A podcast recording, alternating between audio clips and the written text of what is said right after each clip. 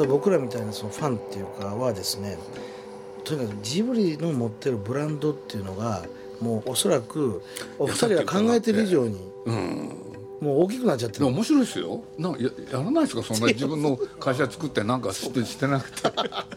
いや本当そう思って、うん、巨大ですよ。巨大なんですよ、うん、自分じゃ分かってない。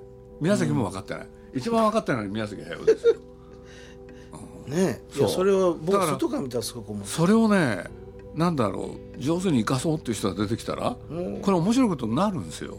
で僕はそういう人が出てくるならそれでもいいとどっかで思ってるし。で知らない間に作っちゃったんだもんだって。自覚なく、うん、ねこんなに大きくなっちゃってね。そうですよ。びっくりですよもう。だからもう言い方は変ですけどもう今やですねジブリのためのジブリじゃないじゃないですかもう、はいあなただけの体じゃないんですよっていう世界なわけよもうすでに。会社も生き物だから、うん、どういうふうに育つかっていうのはその育てる人の問題、はいでそういうことで言うと僕と宮崎行ったのは映画だけですよやったのは、うん、雑に言うとね、うん、でまあせいぜい美術館まで、うん、ところがまあこれもねいろんなことがあった上でジブリパークってやっちゃったわけですよね。はいはいそうまあジブリっていうのはいわゆる企業会社として見ると、その売上利益大したことないわけよ。ところがね一つジブリパークをやることによって大きな変化が生まれたんです。これね全く気が付いてなかったんだけど。でそれは何かって言ったらね全売上の半分以上が パークになっちゃったんですよ。えそうなんですか？そう。そういうことが起きたんですよ。だってそれはね僕ら本当ドジっていうのかねあの行き当たりばったりっていうのか。考えてなかったんですよ。そうするとそれをねはるかに超えてきそうなの。え？って。そうするとね初めてねそういうの見てあれ？これってこういう会社になってくるのかな？なんて。でもそれはね後で分かったんですよ。やろうなんていう時はそんなこと考えてないもん。考えてないんですね。考えてないよ。当たり前じゃん。面白いからやってみようかってやつだああそっか。そっからがスタートだから鈴木敏夫のジブリ汗まみれ。今週は先週に引き続き会社を辞めてをテーマに元株式会社三井住友銀行専務執行役員で現在は株式会社経営競争基盤シニアエグゼクティブフェローの澤田渉さんをお迎えしてお送りします。先週は組織と個人のお話からジブリの経営について話が発展していきましたが今週はどんなお話が聞けるのでしょうか？出演は他にアジア大学アジア研究所教授の大泉慶一郎さんスタジオジブリ出版部の菊池拓也さんそして鈴木さんです。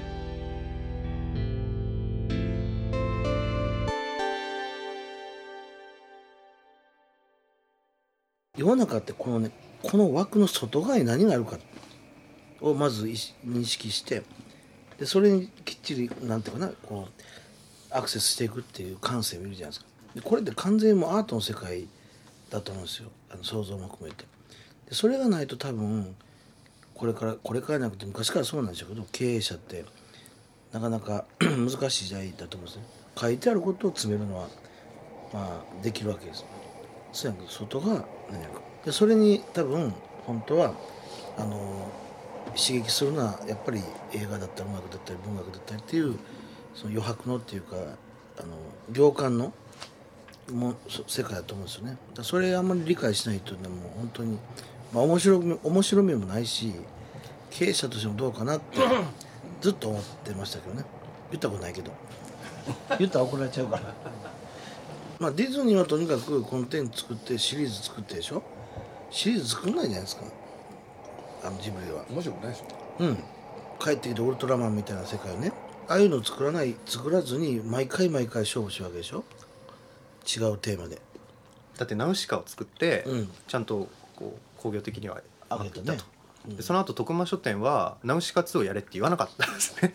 ああやりそうだもんね。で言わなかった、うん、ででも宮崎さんラピュタを作るんですよ、うん、でじゃあなんでラピュタを作ったかっていうと、はいはい、まあ、高畑さんが「柳川掘割物語」っていう、まあ、ドキュメンタリーを作りたいってなっててで最初はナウシカで得た宮崎さんはお金をじゃあ高田さんが映画作るならそれにちゃんと自分が出資するって言って作ってたらお金が足りなくなっちゃったんですね、うん、でそこでじゃあそのお金が足りないから宮崎さんが今度は「ラピュタ」を作ってその制作費をこっちに回せばいいじゃないかっていうことを鈴木さんが宮崎提案してるんですけどすごいねそれ、うん、2やればいいじゃないって思うんですけど経済合理性的に考えればそうなんですけど、うん、なんかその発想がないっていうのが徳間がそうだったんですよ。後悔さだから楽だったですよねそういう意味じゃ。ああ、うん、助かったですよ、ね、それがもし要求されてたらねやったらんないですもんね、確かに。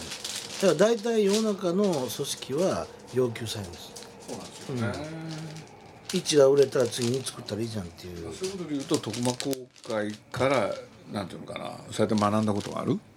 徳間社長のその動機はやっぱり好奇心なんですか？ななんなんですかねその。うん。いろんな毎回違うことやってる。ね商売やるのは好きじゃないのよ、うん、それ。でさ会社のその何？売上と利益、はい、あんまり興味ない。そうなんだよね。そほんまそうなんですよ。だっていや本当にそう。だってねあの金なんてさって銀行やんだからっていう話いや本当にこれリアルストーリーですからね？ものすごいリアリストだよ。リアリストですかそれは？そりゃそうだって。金は銀行にいくらでもあるっつってさ、うん、で銀行金貸すからっていう意味でリアリストだと思うんですよ、うん、まあ貸す銀行があるっていうことを利用する活用するっていうのはだから俺なんかあるある時ね社長ねないみたいなんですよっつったら「何?」っつって初めてね。年男が前ね銀行に金がないって言ってんだけど本当かっつったら「本当です」もう冗談みたいな会話だよね。その次はもういっぱい借りてる状態の時ってことですよね。やっぱりジブリってそうやって例えば徳間書店が親会社であってお金を徳間書店がこうちゃんと用意してくれたりとかあとは制作委員会組んでとかある意味莫大なお金をこう集めないと大きいことできないわけじゃないですか。あのねそういう意味で言うとね最近例えばあの地域創生とかねあのあるじゃないですか。あれ僕本当さあのそう関心があって関わってるんですけどパトロンがいないといかんですよ。ああいう長い目の、うん、なるほど、うん、でところがやっぱこの20年間見てるとまさに経済合理性っていうかじゃあこれ投資したらいつどれだけで返ってくるのと。っていうのにならされちゃってるんですけどああいう地域創生とかサステナビリティみたいなテーマっていうのはそれで測っちゃダメですよね。5年10年ぐらいのスパンかも分かんないし帰ってこないかも分かんない。でそういうことにベットするっていうのもパトロンの仕事ですよ。徳間公会さんはパトロンではないんだけどあの 銀行をパトロン扱いしてたのでねだから返さなくていいんだよっていう世界だったわけ。銀行から持ってきたのちゃんとこっちに、うん、だから銀行から借りていいんだよ返さなくてっていう世界だと、まあ、僕はお会いしませんけど絶対そうなの。それで銀、まあ、当時の銀行ですよ。いいことのために使うのがいいじゃないか。まあそうですで銀行は、ねあの まあ、預金者なりから集めてお貸ししてるんで返さなきゃいけないんですよ、はい、でここでずれてるわけ。だから僕らってねまあ実を言うと今回もうねやるっていう時にねこんな原稿書いたことあるんですよ。ちょっと岩波さんがねちょっと原稿書いてくんないかって言うからね、えー、ちょっと面白く書こうかなと思って、うん、要するにかつてはそれこそ王様がいてパトロンがいて、えー、でそれにお金を出してもらってやるっていうのが、ね、うん、芸術文化の仕事の本質ではないですか。ところがそれがね、国民国家になっちゃったでしょ、はあ、ネーションステート、えー、そう国民国家になったがゆえにね、うんうんうん、その僕らでも舌かみそうなビジネスっていうのをやんなきゃいけなくなった？っていうことをね、うんうん、書いたわけですよ、うん、そう。それは本心ですよね、うん、だってそれなかったらそのことやる必要ないんだもん、うん、だから必要以上にはね別に儲ける必要ないし、うん。で僕はね銀行か銀行っていうのかどうか別にしてあの金融の本質はやっぱりねあの、えー、と仲介だと思うんですよ。仲介ってつまり誰かと誰かをつなぐっていう世界です、ね、だってね世界で一番あの古い商売ビジネスのうち一つですけど、ニーズを持ってる人とそれからそのそれをねこなしソリューションしたい人を解決したい人をつなぐっていう世界です。お金がない人をえない人にお金を持ってるとつなぐっていう。それでまあ鞘を取る。まあ単純化するとね、うん、でそこにも帰結していけばもっとシンプルにできるんだけど、まあ、いろんなビジネスやってるんでなんかちょっと正直一体何だったっけっていうのは多分今ぶち当たってると思います。まあ私素人素人でも思ったの、うん、なんでメガにするんだろうとか、うん、分かんなかったですよね。いくら新聞読んでても。そうそうそう今の話からするとずれますもんね、うん、メガバンクっていうのは。僕がずっと疑問なのはやっぱりえっと、ジブリはある時期時期まで徳間書店の傘下でやっていたので、うん、徳間社長になんでそれだけお金を貸したのかっていうところなんですよ。そうね、つまり銀行は徳間書店徳間書店がいろんな事業をやってたわけじゃないですかいろんなことをやっててそれも俗人的なものなんですかやっぱり？いや僕そこはねだから僕が担当した時はもうそんだけ貸しちゃった後で だってだってコングロマリットというとかっこいいんだけど一体これ何を何をやってんだこの会社っていう。何の会社か分かんない、ね、うん、物語がなかったわけ。回収って前提考えたら投資しないですよね。ねえ僕もそれ聞いたけどな。考えてないからだから簡単な簡単。そこら辺はね触れられない事情がある。そうそうそうそう、ね、それがさっき申し上げた僕が言えないことの、うん、なるほど。書けないこと、でもじゃあじゃあですけど、うんと、鈴木さんはまあ徳間の中でやってた時と徳間が独立するじゃないですか、うん、ハウルが終わった後に。でそこ以降はえっと徳間の中じゃなくてご自身で会社ジブリとしていろんなところからお金を集めたりすることになるじゃないですか、例えばその時はあるいは制作委員会を立ち上げてその時には企業いろんな企業とやるっていう時にどういうふうにお金を借り 借りたりいやだから銀行との付き合いもしないって決めたねそうですね。その時は。徳間から独立した時にですか？そう。でね本当は独立したくなかったの俺、はい、ずっと徳間の参加にいたかった。借金しょってねやってる方がね気が楽だったんですよ。気が楽。そこからね、うん、解き放たれたらねなんかやっぱり怖いじゃないですか、やっぱり借金しょってた方がねまだ真面目にやるんですよ人って。でもその借金っていうのはジブリの借金というよりは徳間の借金なんですよね。そのまあね、うんうん、だってとてつもない金額。とてつもない額。とてつもない金額そのとてつもない額。した方が悪いんだそうそうそう。そうそうだから そうですよねいや本当そうまあでもまあね、まあ、実は言うといろんな事情があったわけよ。ね。だから普通ね出版社ってねあのまあ参考君も今後のために言っとくとね大体50億から60億ぐらいで倒産なのよ、はい、それがね1000億とかね。よくそんなことやっちゃったなってやつなの。本社ビル買ったりとかね。そう。本当に汐留に買ったりした貸した方が悪いっていう論法も立ちますよね。いやだけど本当そうでね。そういうもんなのよ。そそこには何があったのいや僕だから僕その状況で担当になったんで なんだこれはみたいな。むちゃくちゃですよね。それって澤田さんは担当にされたわけじゃないですか。でも自分の責任じゃないじゃないですか。どういう気持ちなんですか？でもそれを回収できないと大変なことになるっていうのは分かるそうだって同じ立場よ、うん、関係ないんだもん。鈴木さんも関係ない。で関係ない人同士が。そうだよ。でもね借金ってね人なんていうの？人を真面目にさせるんだよ。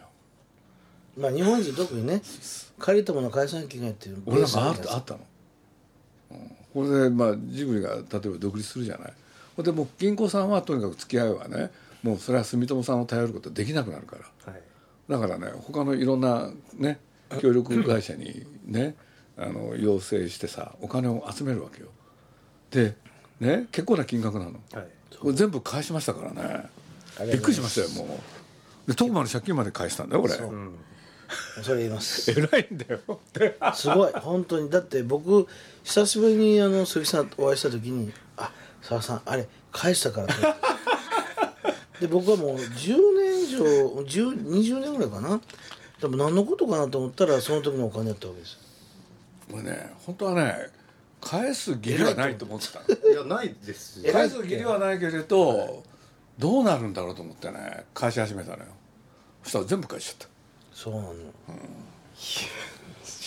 ん、でね一番不安になったのはね会社終わった時。ああやばいと思った緊張がね。そうです。やっぱりね借金しょってる方がね。ね。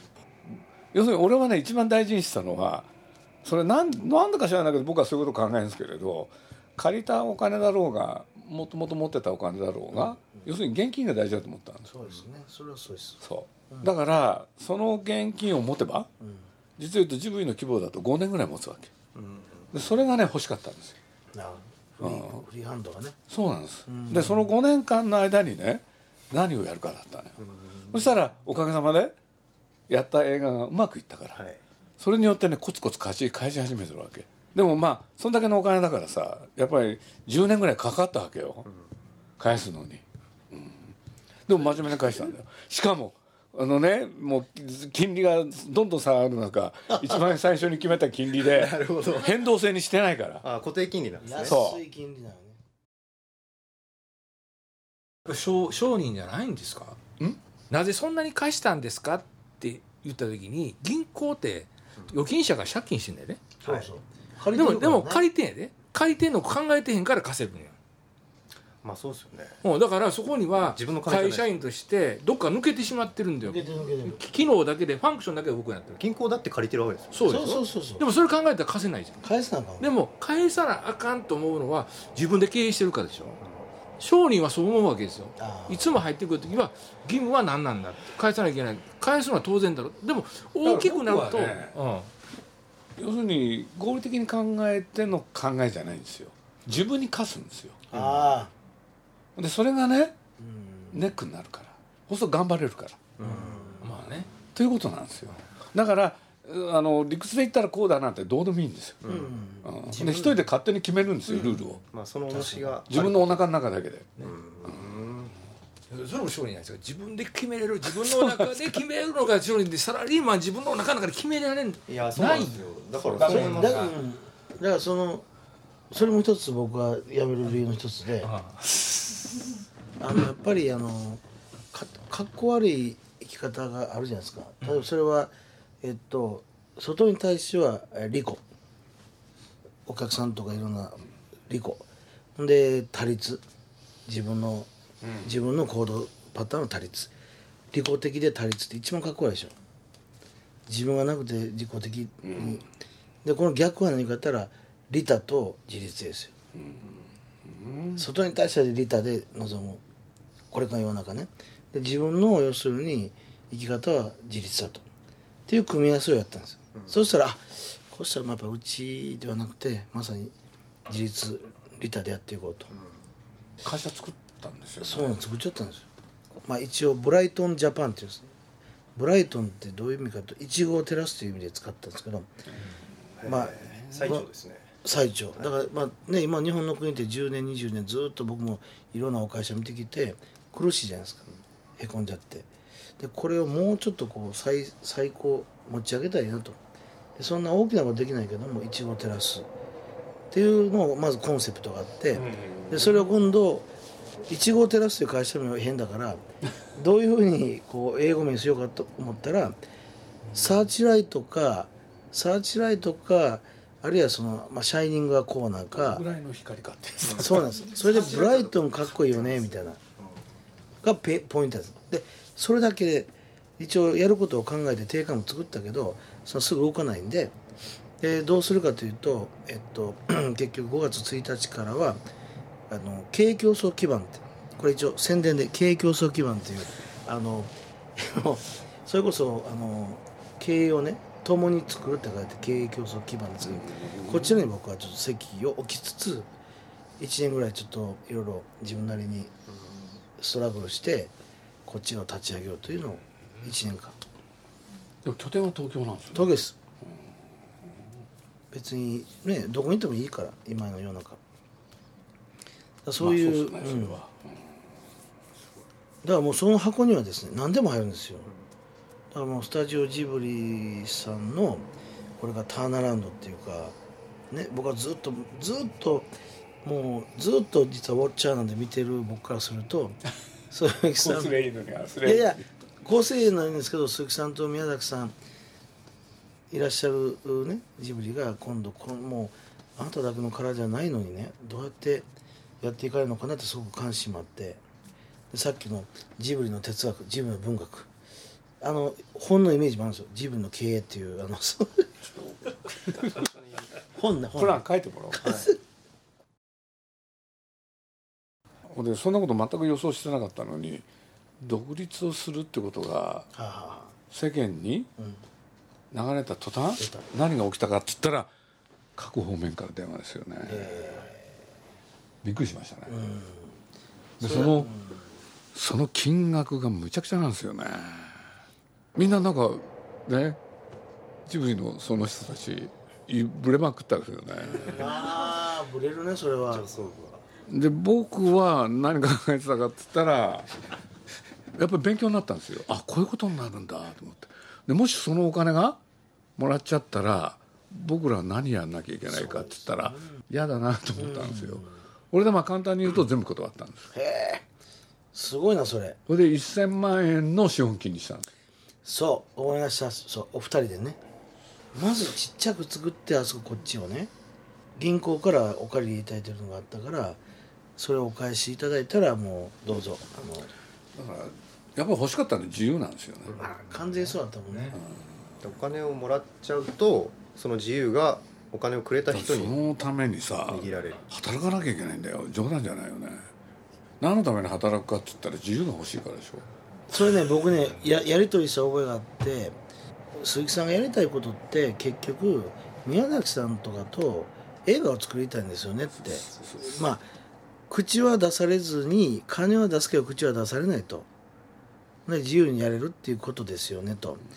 そしたら当時スタジオジブリは徳間書店っていう当時の住友銀行がご融資してる会社の中にあったから自由が利かないんですよね実はね。事業門だから、だから出ていかれるんですけどだから出ていく時にじゃあやっぱり変な言い方ですけどお返しいただかないといかん。と銀行としては、はい。でじゃあこれぐらい返していただいたらもうあの自由にもうエンジョイフリーダムですと。本当に。っていうのを僕思い出した今。やり取りしたんですよしたした。なんか、でそれをまあ実際集められてまあエクイティっていうか出資をご自身たちされてでで、ね、分分社されてでそそれは私はもう まああの一応終わ終わったというかうまくできた話なんですけど今忘れてて久しぶりにお会いしたら鈴木さんから「ああの借りたお金返したから」って言われて それで「何だったっけ?」とかいやだけど僕本心言えばね徳間が離れたくなかったんですようんあの徳間がどんな会社であろうが徳間がねもう亡くなってたけれどそれでもこの会社の傘下にいたらいいと思ったんですよ、ああそう。うん、ほんでねやっぱりそれ責任なんですよね。そうやっぱりしょいたくないんですよ。そしたらね徳間もっとダメになるならそれも構わない。その中でジブリやっていけばいいって。って思ってたんですよね。要するに徳間から独立してほしいっていうのは住友さんの要望だったんですよね。あそう。それを説得されるんですよ。頼むからって。これで理由はねこう言われたんですよ。最後の最後。要するにうちは徳間と手切りたいって言って。そのためにはジブリに独立してもらわなきゃ困るんだって言われたんです。知らなかった。ジブリが独立するとなんで徳間と縁が切れるんですか？守りたい事業は特まじゃなくてジブリだもんジブね。スタジオジブリっていうのはすごく当然ポテンシャルもあるしで徳間書店の中入っちゃうとあのやっぱり多分自由利かなくなっちゃうと思うんだと思う。あのこれだけポテンシャルあるけど徳間書店の一事業門中になってるとおそらく調達っていうかねあの映画作りたくてもこの徳間書店の火災の中にあると、まあ、調達できるお金もないないとかねいろいろあってそれであればちゃんとこう切り離してきちんと一人で立っていけるんだから。どだから今ってその自由と責任とお金の話じゃないですか。そうです。そのバランスですよね。徳間に 徳間の傘下にいた方が自由えそう。自由な。変な話ねあっちのは自由だよね。自由だって別に徳間っていう徳間書店っていう顔で金借りれるじゃないですか。今もし徳間にずっとおられたら今はどうなってましたか？今と同じですか？まあでもわがまま言った言ってるから基本的には変わんないかもしその時は自分の自由度ってどれぐらい？いいや同じじゃないかなってどっかで思ってます自由になるっていうのはねそういう意味で自由になるとねやっぱり怖いですよね、うんそうですよね人勘違いが始まるからうんやっぱりやっぱりそこら辺はれ、ね、冷静でいたいから、うんちょっとねおかしくなっちゃいますねうん